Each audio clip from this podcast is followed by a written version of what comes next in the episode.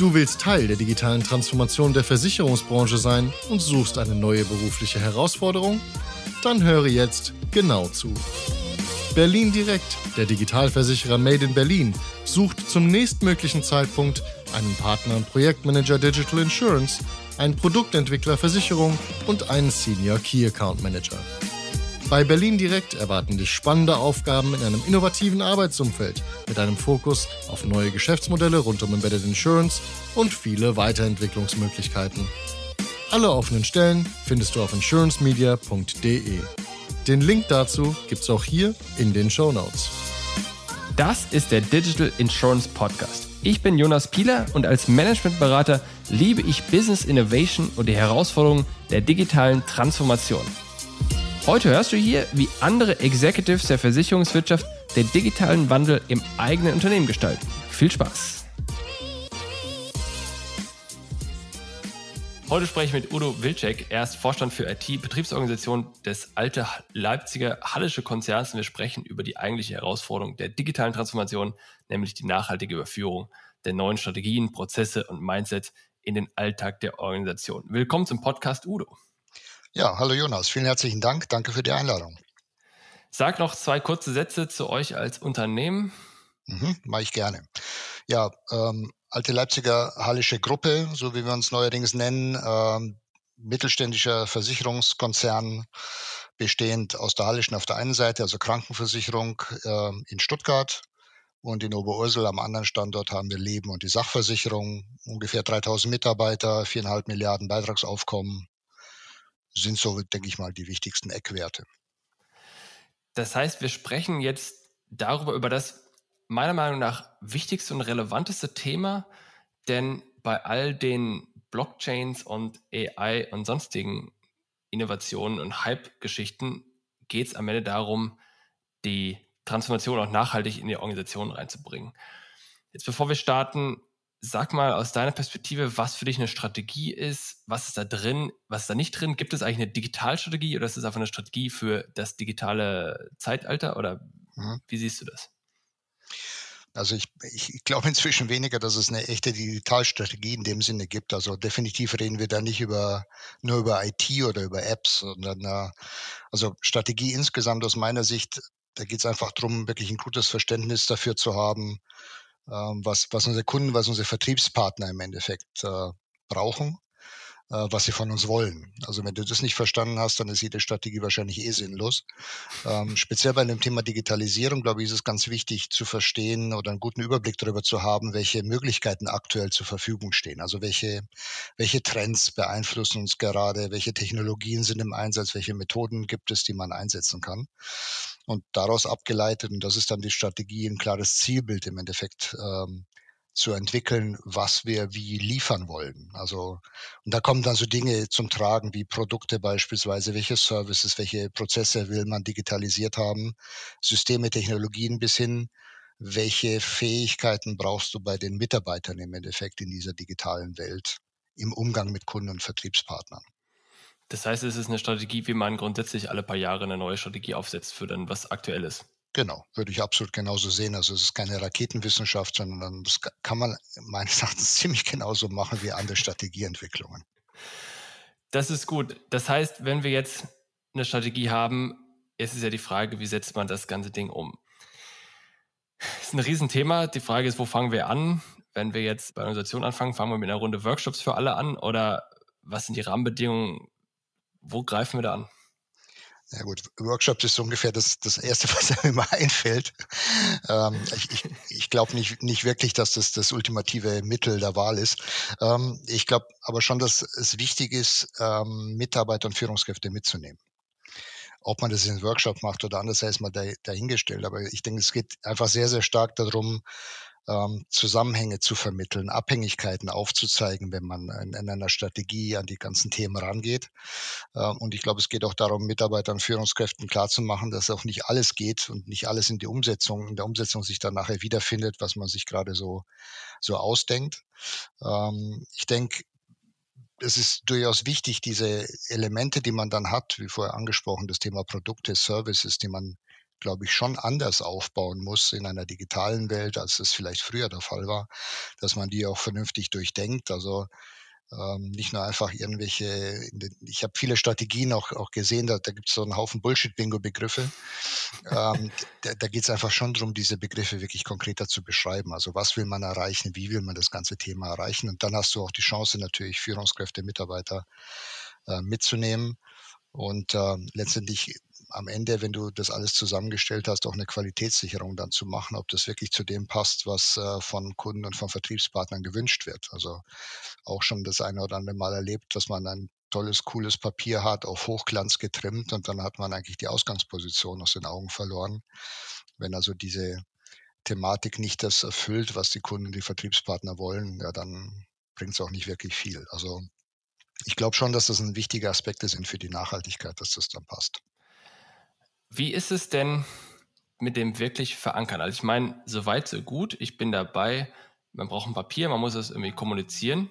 Mhm. Aber am Ende des Tages muss man natürlich auch darauf achten, dass das in der Organisation bleibt. Ich meine, dann hast du da irgendwie, es gibt ja viele Leute, die sagen, du hast diese typische Verteilung, die es auch von diesem Innovators Dilemma gibt. Also du hast vorne irgendwie zwei, drei Prozent der Super Innovators, dann hast du die Early Adopters, dann bis bei 15 Prozent, dann hast du die Early Majority, glaube ich, Late Majority, die Laggers hinten dran. Also im Grunde diese Gruppe von Leuten, wo du sagst, okay, ich muss die ersten 15, 30 Prozent überhaupt erstmal, die sind von vornherein dabei.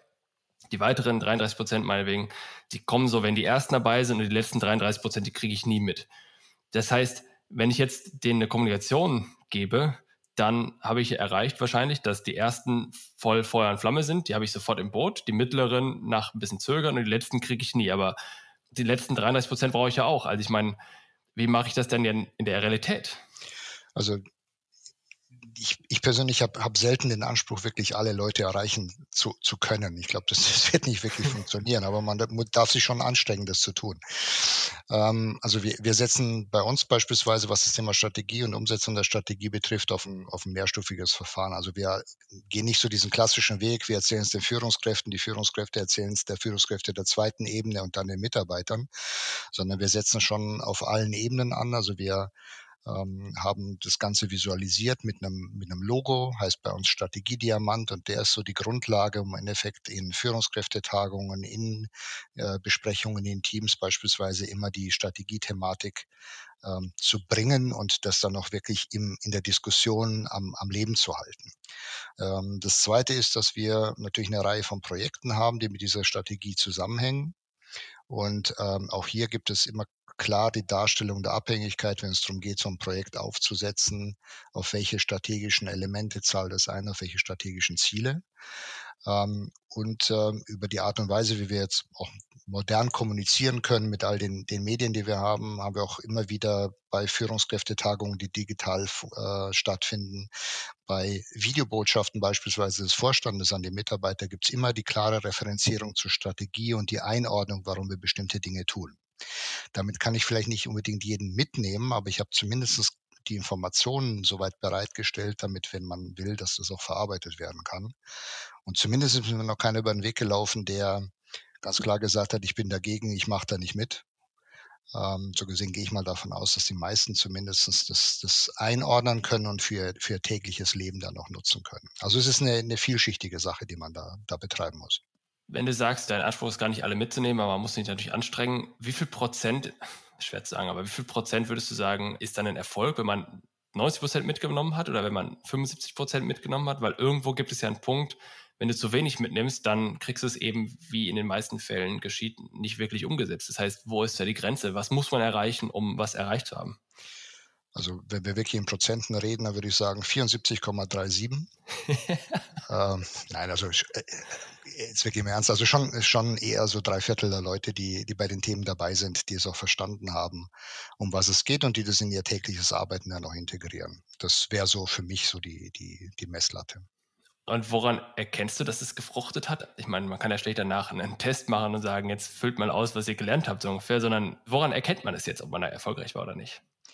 Also eh, klar, Test wäre natürlich furchtbar schön, aber äh, also ich merke das schon, wenn ich in Gesprächen mit Führungskräften, mit Mitarbeitern bin. Ich habe so ein so ein Set von vier, fünf Fragen, die ich äh, immer dann, wenn es gerade passt, auch unterbringe.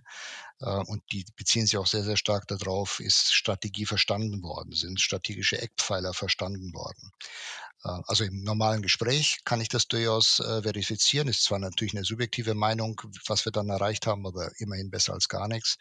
Ich merke das in der Art und Weise, wie, wie Dokumente aufgebaut sind bei uns, wie Argumentationsketten aufgebaut sind, wie referenziert wird auf, äh, auf Relevanz für die strategische Umsetzung. Also da hat man schon eine, eine Reihe von Möglichkeiten festzustellen, ob, ob das, was man an Strategie definiert hat, ob sich das wirklich im täglichen Leben wiederfindet. Also im Grunde zusammengefasst, Organisationen beobachten und dadurch, dass man Teil davon ist, kriegt man es nach und nach so ein bisschen mit und kriegt so ein Gefühl dafür. Aber du hast gerade von fünf Fragen gesprochen. Kannst du sagen, welche Fragen das sind oder ungefähr, dass man ein Gefühl kriegt? Also die, die banalste aller Fragen ist, ähm, ob die beispielsweise, was jetzt das Thema der Strategie in meinem Ressort betrifft, ob sie das Strategiehaus kennen. Also ich habe nicht besonders originell und nicht besonders einzigartig die strategischen Aspekte äh, in meinem Ressort in einem Haus zusammengefasst. Ähm, und das ist äh, ein One-Pager. Auf einer Seite die, die wichtigsten Kernbotschaften, die wichtigsten Kernelemente. Und allein wenn du schon die Frage stellst, kennt ihr das Haus? Und einer sagt, nö, habe ich noch nie gesehen, dann ist dies ist schon, weiß ich schon, wo die 25 Prozent sind und wo die 75 Prozent beginnen. Und wenn du jetzt gerade vom Haus redest und vom Diamant, was ist, kannst du was zu diesem Diamanten sagen? Ist es einer, der dann, ich weiß nicht, wie viele Ecken Diamanten immer haben, ist es dann einer, der entsprechend viele Ecken hat? Oder warum ist es ein Diamant und keine Säulen oder so? Witzigerweise haben wir tatsächlich Säulen auch schon mal einen Entwurf gehabt, aber Diamant.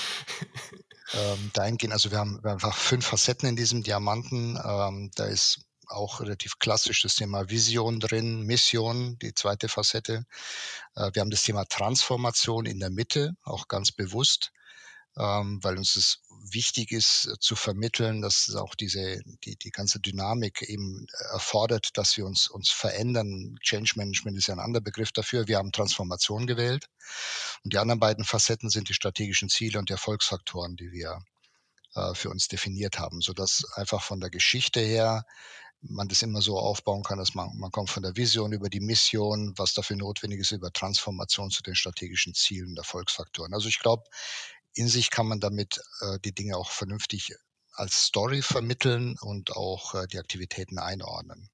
Und das hilft unheimlich in der Diskussion, weil wir haben ähm, diesen Diamanten äh, unterschiedlich verwendet. Also wir haben beispielsweise so auf dem, auf dem Boden die Dinger hingeklebt, so dass man immer wieder drüber fällt, ist vielleicht hässlich formuliert, aber man wandelt darüber oder man, wenn man den Blick nach unten richtet, dann sieht man sie. Wir verwenden sie natürlich, den Diamanten, an, an in vielen anderen Visualisierungsmöglichkeiten, auf Bildschirmen, Screen, ähm, äh, auf den, auf den äh, Bildschirmschonern und solchen Themenstellungen. Also das ist ein, ein, eine Visualisierungsmöglichkeit, um immer wieder das Thema vor, vors Auge zu führen. Okay, also das ist im Grunde, das höre ich jetzt mehrfach schon im Grunde das immer wieder das vor Auge führen, immer das immer wieder kommunizieren, immer präsent halten. Das ist mhm. eine Säule dieses Ansatzes, richtig? Ja, auf jeden Fall.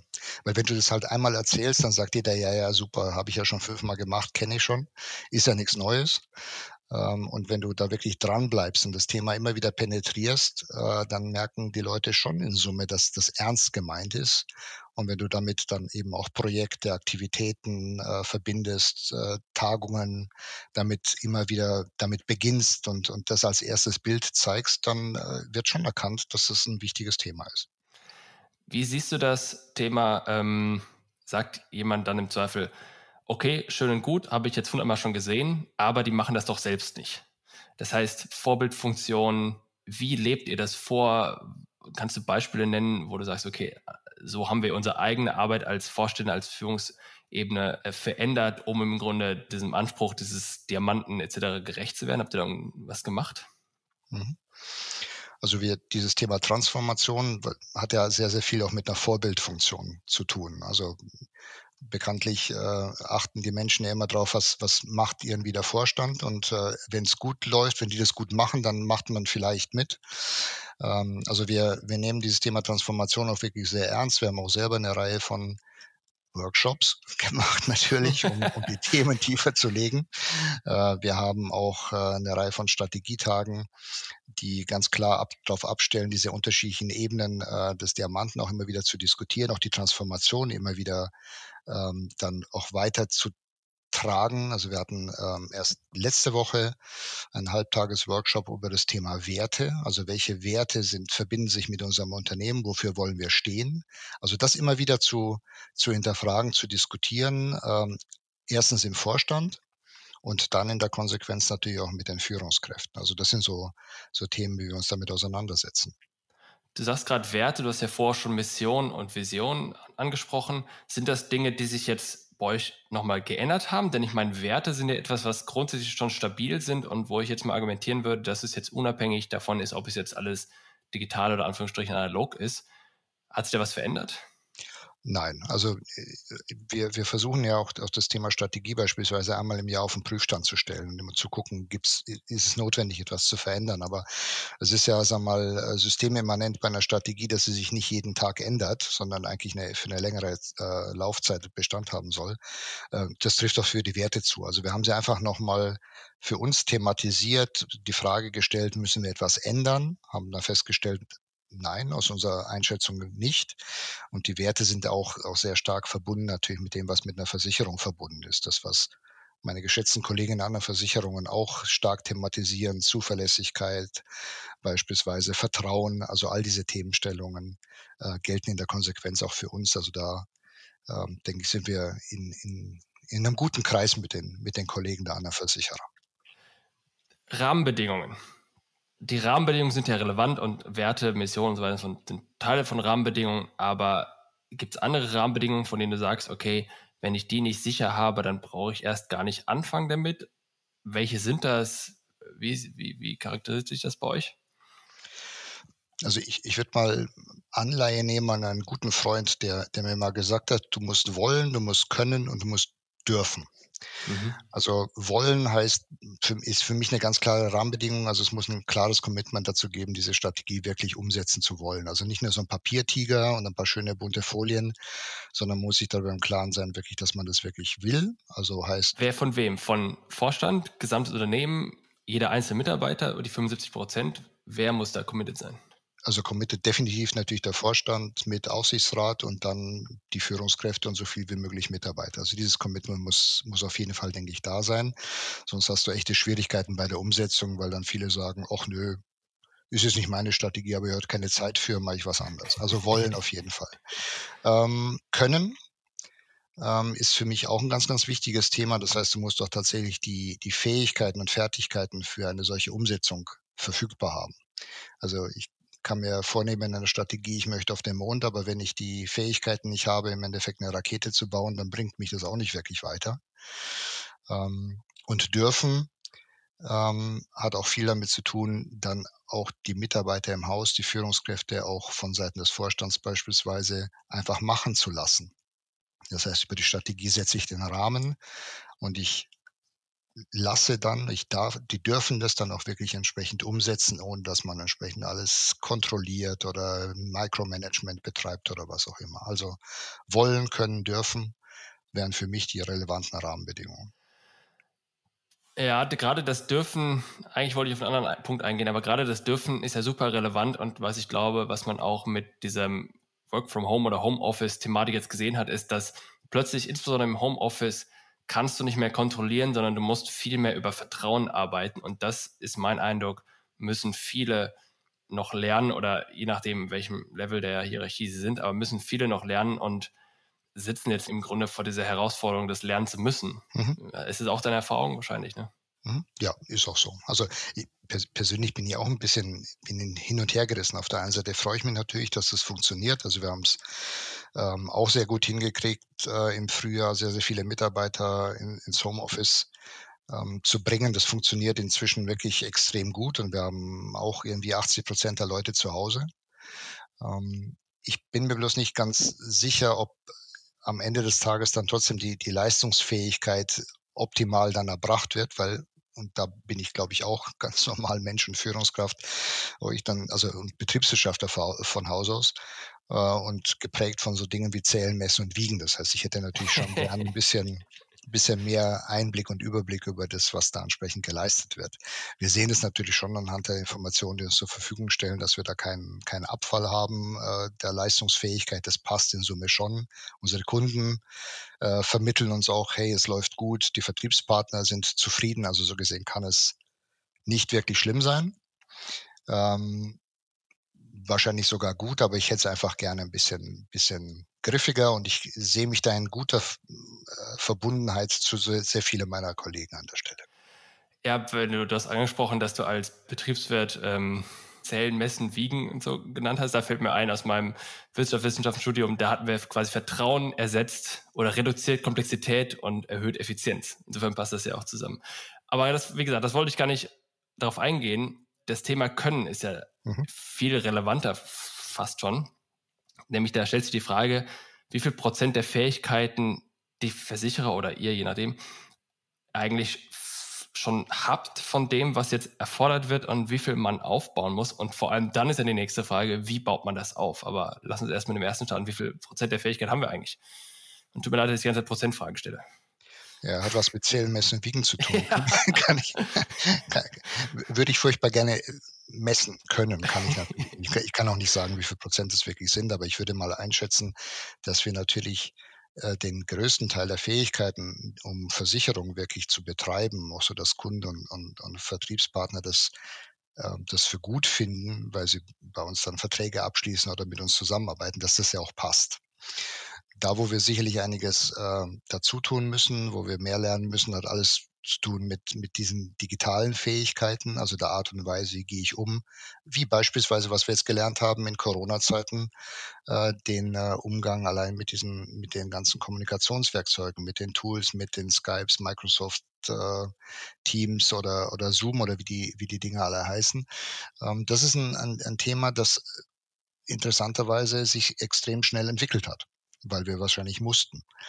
Ähm, aber ich denke, diese, das Umgehen mit, mit solchen digitalen Möglichkeiten, das ist eine Fähigkeit, die muss sich wirklich konstant weiterentwickeln. Und da, da werden wir auch noch einiges reinstecken müssen. Mit Umgehen meinst du jetzt nicht, wie bediene ich ein, ein Chatfenster, sondern Umgehen meinst du wahrscheinlich mit, wie lasse ich Chat als natürlichen Teil in die Organisation einfließen und wie kann ich Chat als virtuellen Ersatz für einen Büroraum nutzen, richtig? Ja, genauso. Also die Art des Arbeitens verändert sich ja schon durch, durch diese neuen Kommunikationsmöglichkeiten. Die Art des Arbeitens verändert sich auch durch den Einsatz von künstlicher Intelligenz beispielsweise oder von Automatisierung. Und das, das, der Einfluss auf die Arbeitsorganisation als solches, zum Beispiel auch durch das Thema Homeoffice, was, also wir hatten vorher auch schon Leute zu Hause, also die, bei uns hat sich das schon, nennt sich das so schön Telearbeit. Ähm, das waren acht, neun Prozent der Mitarbeiter, die, die diese Arbeitsform hatten. Und jetzt haben wir das schlagartig äh, mehr oder weniger verzehnfacht. Das verändert schon die gesamte Arbeitsorganisation. Da kommen noch ein paar Technologien dazu und da musst du dir von der organisatorischen Seite schon ein paar Gedanken machen, wie du die, die Leistungsfähigkeit der Organisation auch wirklich äh, aufrechterhältst. Ich hatte letztens ein Podcastgespräch ähm, und ich weiß nicht mehr, ob es on the record war oder später off the record, deswegen sage ich nicht mit wem, aber ähm, da haben wir darüber gesprochen, dass nach, also unmittelbar nach diesem Lockdown im Anfang oder ja, Anfang 2020 aus dessen Sicht die Produktivität remote hochgegangen ist, weil es im Grunde Anführungsstrichen ein konzentriertes Abarbeiten von vorher schon festgelegten und definierten Aufgaben gewesen ist, jetzt vereinfacht ausgedrückt. Und dann, als da diese Aufgaben abgearbeitet waren und es darum ging, wieder neue Strategien, Herangehensweisen, kreative Prozesse quasi anzustoßen, dann wurde es schwierig, weil, und das ist meine Interpretation, weil die Organisation auch lernen muss, kreativ sein zu können über Distanz, über Video und so weiter und so fort. Ist das eine Sache, die du auch so wahrgenommen hast, dass irgendwie erst diese, diese Abarbeit-Produktivität hochgegangen ist, aber dass Strategie und kreative Themen über Distanz schwieriger sind? Würde ich, würde ich durchaus teilen, die Einschätzung. Also in, inzwischen würde ich sagen, haben wir genug dazugelernt, um auch das Thema Kreativität und Innovation ähm, digital ähm, abzuarbeiten oder, oder sagen wir, Wege zu finden mit entsprechenden Tools und allem drum und dran. Das war in der Tat so, würde ich mal sagen, bei uns im ersten halben Jahr etwas, wo es, wo es schon ein bisschen gekrankt hat. Da, wo es gut funktioniert hat, äh, ist all das, was man so schön Operations nennt, also ähm, die Services, die für den Kunden erbracht werden in der Sachbearbeitung beispielsweise. Das, da haben wir tatsächlich äh, zu Beginn ähm, auf, auf keinen Fall einen, einen, einen Rückgang der, der Produktivität festgestellt, ähm, weil die, die viele der Mitarbeiter sich wirklich extrem stark engagiert haben und getan und gemacht haben, dass das alles irgendwie funktioniert, weil die ja auch erkannt haben, hey, das, wenn, wenn wir das vernünftig hinbekommen, dann ist es positiv für, für uns in Summe, für unsere Kunden, für unsere Vertriebspartner. Ähm, also da ich denke, der Teil ist gut, Operations, und in den anderen Themen muss man immer wieder gucken, wie kriegst du sowas organisiert, in Projekten, in, in der Innovationswerkstatt, in der Ideenwerkstatt bei uns, also wie, wie kriegst du sowas dann auf die Reihe, ja. Glaubst du, oder wieder eine Prozentfrage, wie viel Prozent sich digital ersetzen lässt? Also folgender Gedanke. Meine Behauptung ist, und ich mache ja quasi alles remote, ich habe ja eigentlich nur Teams, die woanders sind. Und ich habe mich darauf fokussiert. Und deswegen behaupte ich, kann man den sehr, sehr, sehr großen Teil remote abarbeiten, bis zu dem Grad, dass ich sagen würde, ein Unternehmen bräuchte noch nicht mehr ein Büro. Das habe ich noch nicht bis zum Ende durchgedacht. Und es kommt auch, glaube ich, an die Grenzen, weil die Grenzen eher daran liegen, dass die Leute zu Hause im Grunde nicht das richtige Setup haben und alles. Aber das ist so mein Gedanke. Das heißt, wie stark glaubst du, abgesehen von so sozialen Elementen, also ich meine, Büro ist ja auch für jüngere Leute ein großer Datingmarkt, ja. Und da trifft man Freunde, da geht man im Zweifel ähm, abends noch ein Bier trinken danach und so weiter. Das waren diese ganzen klassischen sozialen Themen, die auch in den Alltag dann über oder ins Privatleben übergehen. Abgesehen von den Sachen, glaubst du, dass davon der überwiegende Großteil auch digital mit Chat, Video und so weiter abgearbeitet werden kann? Oder wo glaubst du, ist die Grenze? Also ich, ich glaube, alles, was sagen wir mal irgendwie ähm, mit, mit, mit der Bearbeitung von Geschäftsvorfällen beispielsweise zu tun hat. Also alles, was, was der, der klassische Teil des Jobs ist, den kannst du sicherlich äh, digital bewältigen. Ja. Besprechungen, alles, Projektarbeit, alles, was dazu gehört. Das ist, das ist, glaube ich, nicht das Thema. Die Grenze ist in der Tat da, wo du, du gesagt hast, außer dem und dem und dem Thema, außer dem Bier trinken und so weiter. Ähm, da ist meines Erachtens die Grenze, weil tatsächlich diese eher weicheren Elemente, äh, in der Tat nicht über die, über die digitalen Möglichkeiten, über die Art, wie wir das jetzt momentan schon seit einem Jahr erleben, ähm, garantiert nicht, nicht bewältigt werden kann. Und ich, äh, das ist für mich schon ein, ein Thema, das, das mich bewegt, dass wir auch, auch diskutieren, wie bekommen wir im Endeffekt diesen, ähm, diesen sozialen Teil des Arbeitens auch irgendwie gemanagt. Technologie macht, also Arbeitsplatzinfrastruktur oder sowas macht mir keine Sorgen. Digitalisierung von Prozessen macht mir keine Sorgen, sondern die Art und Weise, wie wir als Community, sagen wir mal, im Unternehmen zusammenarbeiten, im Team oder im gesamten Unternehmen, das ist eher das Thema. Und das, glaube ich, kriegen wir nicht über Kopfhörer und Heads und, und, und was auch immer hin. Okay, nächste wilde Theorie. Das heißt, jetzt habe ich gerade darüber nachgedacht, während du gesprochen hast, angenommen, diese ganzen privaten Dinge, die heute teilweise noch im Unternehmen stattfinden, angenommen, die würden durch andere Angebote wie mehr Yoga-Klassen oder weiß der Teufel was, mehr von anderen Dienstleistern übernommen und gar nicht mehr mit Arbeit oder notwendigerweise vorhanden sein müssen. Glaubst du, das ist möglich oder glaubst du, dass das nicht möglich ist, weil dann quasi dieser Zusammenhalt und die Integrität des Unternehmens, was ja auch eine Gruppe, eine Community ist, nicht mehr so gut wie funktioniert wie heute? Also ich glaube, dass es grundsätzlich möglich ist, aber das ist genau der Punkt. Das Unternehmen wird nicht mehr funktionieren. Also wenn du Mitarbeiter eines Unternehmens bist und du fährst vielleicht nur noch zwei, dreimal im Jahr in die Firma rein, aus irgendwelchen Gründen, du kannst deine ganze Arbeit von zu Hause machen. Wie groß ist dann noch die, die Hemmschwelle, sagen wir mal, für ein anderes Unternehmen zu arbeiten? Also welche Form von Verbindung hast du eigentlich zu, zu deinem Unternehmen? Äh, für das du arbeitest, das dich auch entsprechend bezahlt.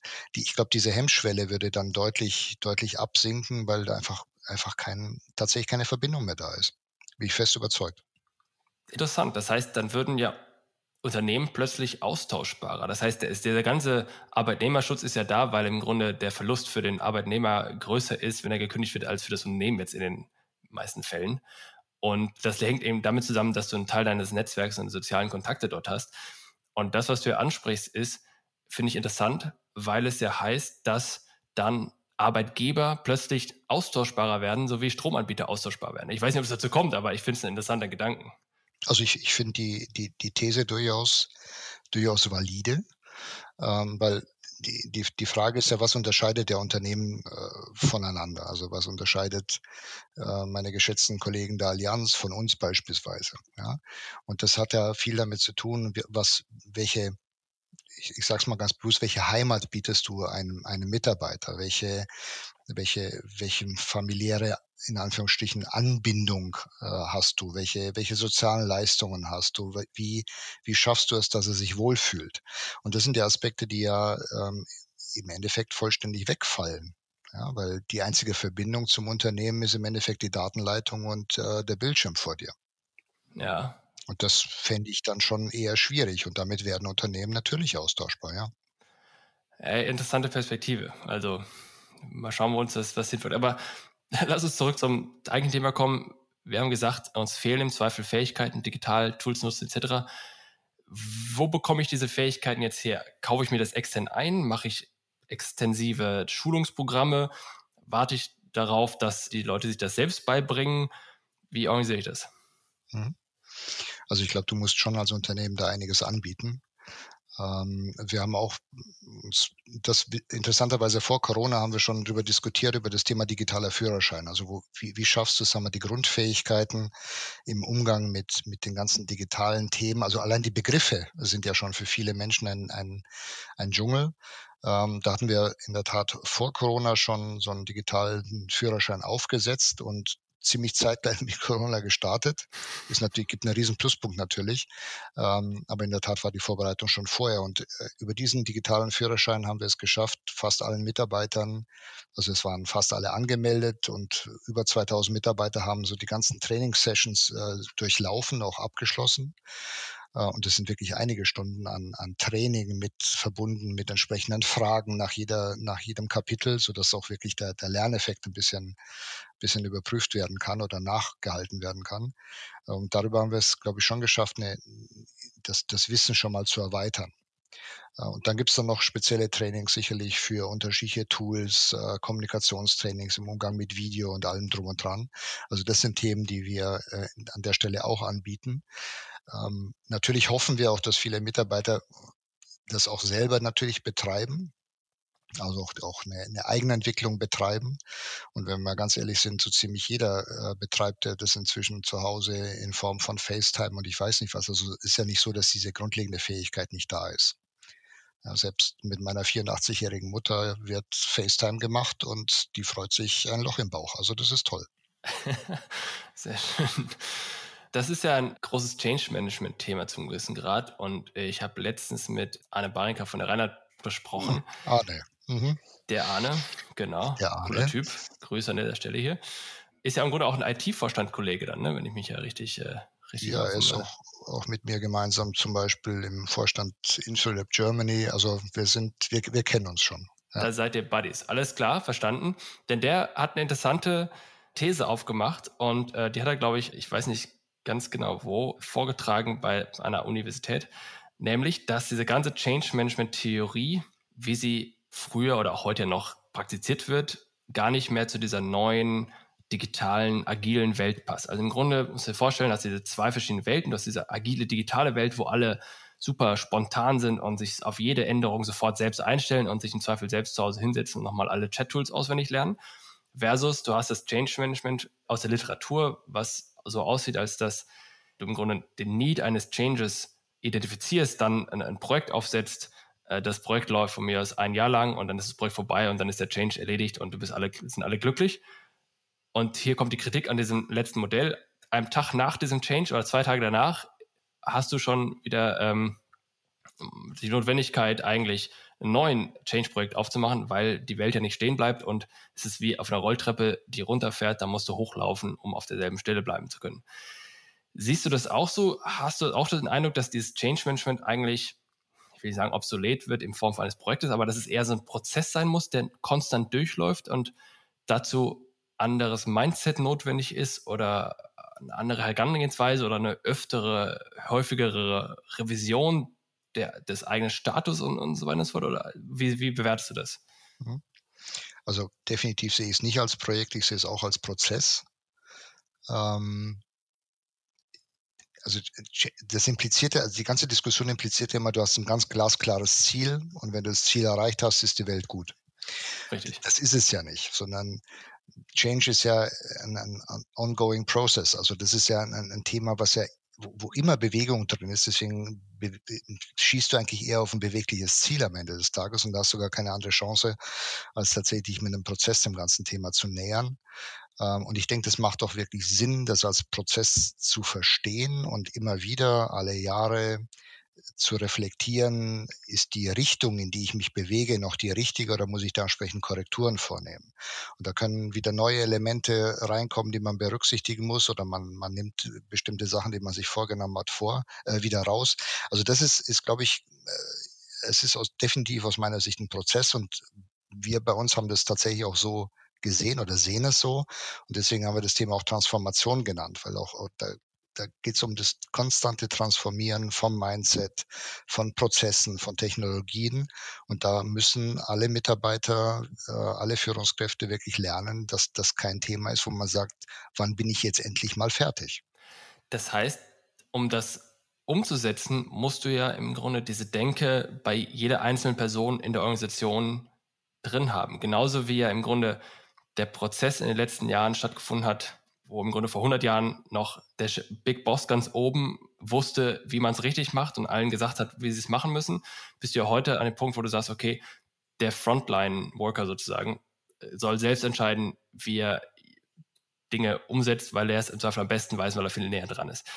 Und das würde das ja hier auch äh, beinhalten, nämlich die Person, die an dem Prozess gerade sitzt, weil sie daran arbeitet, die ist ja eigentlich die richtige Person, darüber nachzudenken, ob dieser Prozess noch aktuell ist oder ob der nicht überarbeitet werden muss oder ob er nicht besser oder anders geht.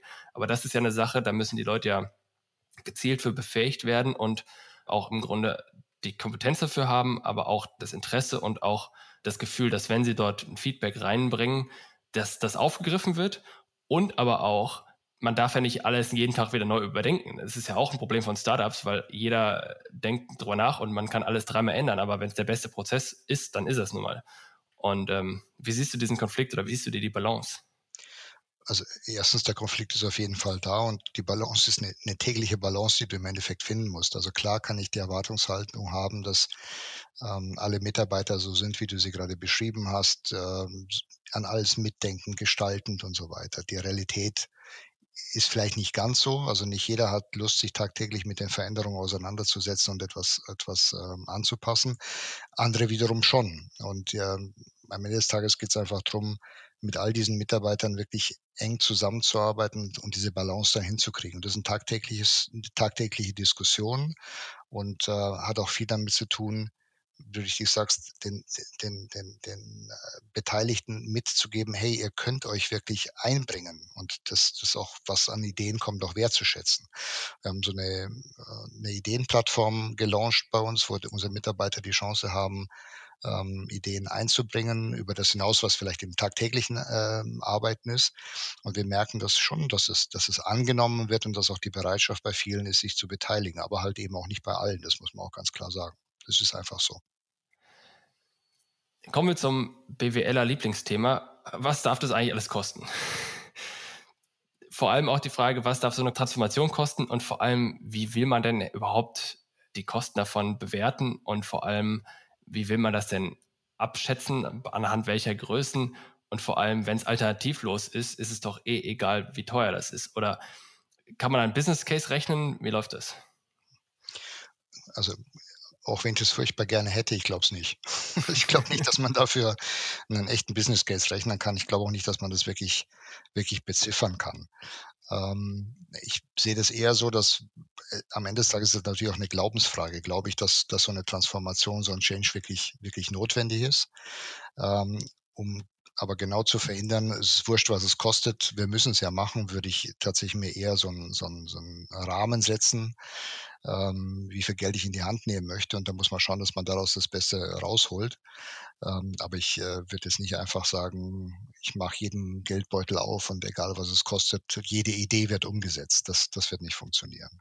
Aber wie, wie bemisst du diesen Rahmen? Also ich meine, hörst du auf, Geld auszugeben, wenn die Gesellschaft und Aktionäre sagen, sie möchten ein bisschen mehr Rendite haben oder machst du es in Prozenten wieder fest von irgendwelchen, irgendwelchen Quoten oder sowas? Oder ähm, da kann man ja willkürlich werden.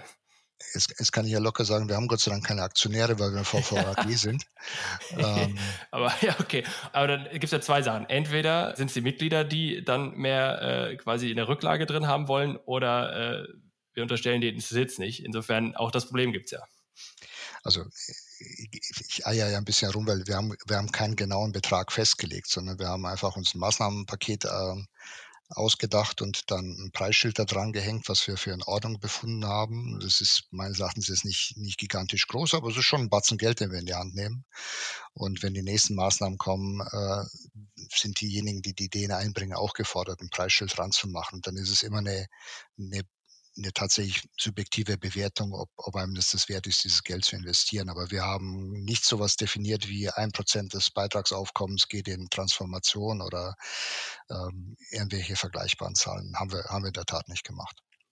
Na, ich meine, das heißt, dann wird am Ende der Umfang dieser Maßnahmen so sein, dass man gefühlt mit der Konkurrenz mithält oder mit dem Wettbewerb mithält den jetzt auch nicht überholt, weil muss man ja nicht unbedingt, wenn man nicht gerade da äh, Digitalisierungsweltmeister werden möchte, aber auch nicht abgehängt wird. Das heißt, am Ende des Tages ist es dann so eine Kombination aus, was fühle ich, oder ist mein Eindruck, was der Markt macht, was ist der Eindruck, wie weit wir kommen und müssen wir da jetzt noch eine Schippe drauflegen oder sind wir eigentlich schon ganz unterwegs? So ist ja dann die Herangehensweise, ne? Genau, also ich würde es mal unter gesundem Menschenverstand äh, zusammenfassen. Das heißt, du hast ja dann, jede Person hat ja eine, eine gewisse, auch wieder eine eigene Werte. Bin ich jetzt jemand, der drauf losgeht und ganz viel in, Risikokapital einsammle und dann das alles in Marketing kippe, wie das gerne Startups machen, oder bin ich da eher konservativ unterwegs, wie es von mir das Versicherungsvereine machen? Das heißt, am Ende des Tages ist das das Ergebnis dann ein wenig überraschend die Summe der Werte des Vorstandes oder der und der wiederum äh, aus der Historie des Unternehmens kommt. Also insofern Genau, es, es, muss ja zu uns passen, was wir da machen. Also es, genau. ich glaube, es wäre jetzt äh, wenig hilfreich, wenn wir, wenn wir ein riesen Maßnahmenpaket starten, das äh, vielleicht eher zu einem Startup passen würde, das ähm, im Endeffekt tatsächlich die Werte des Unternehmens nicht trifft, auch die Erwartungshaltung von, von Mitarbeitern, von Führungskräften nicht trifft, ähm, sondern es muss einfach zu uns passen. Und das, was wir jetzt da gestartet haben unter dem Stichwort Transformation, würde ich in der Tat als, ähm, als so ein als ein passendes Maßnahmenpaket sehen. Also ich persönlich fühle mich da wohl mit dem, was wir da machen. Ähm, und ich nehme aber auch wahr, dass meine, meine Vorstandskollegen äh, sich wohlfühlen, dass Mitarbeiter, Führungskräfte da auch positive Rückmeldung geben. Und dann, glaube ich, sind wir auf dem richtigen Weg oder sind wir in diesem Prozess in die richtige Richtung unterwegs. Ja, verstanden. Also im Grunde, wenn ich das zusammenfasse damit, ist es, und das ist ja nicht zu unterschätzen, dass man im Grunde sich wohlfühlt. Das klingt so nett, aber ähm, das ist im Grunde, und was da ja drinsteckt in dem Begriff Wohlfühlen, ist ja, dass es ein in sich mit dem Unternehmen und dem, der Organisation und den Maßnahmen stimmiges Paket ist, was irgendwie alle Interessen berücksichtigt. Und dann ist es im Grunde eben erstaunlichweise sehr wenig messen, testen und, und so weiter und so fort, weil man das ja, wie wir gerade schon gesagt haben, gar nicht so wirklich messen, testen, wiegen, was hast du alles gesagt, machen kann. Ist, ist ja interessant. Ich meine, das machen wahrscheinlich die meisten so und muss, kann, muss sich keiner schlecht fühlen, wenn das so macht. Nein, ich meine, natürlich gibt es schon Möglichkeiten, wie du, wie du versuchen kannst, sowas zu messen. Du kannst sowas über Mitarbeiterbefragungen beispielsweise ähm, versuchen, irgendwie rauszubekommen, ein bisschen zu quantifizieren. Du kannst sowas bei Kunden über ein NPS beispielsweise versuchen zu adressieren. Also es gibt schon ein paar, paar Hilfsgrößen, wie man sich dem Thema nähern kann. Aber das ultimative Controlling-Verfahren äh, für, für ein Change ist das, also ich habe es zumindest noch nirgendwo gesehen. Wenn es einer hat, dann schaue ich mir sehr gerne an.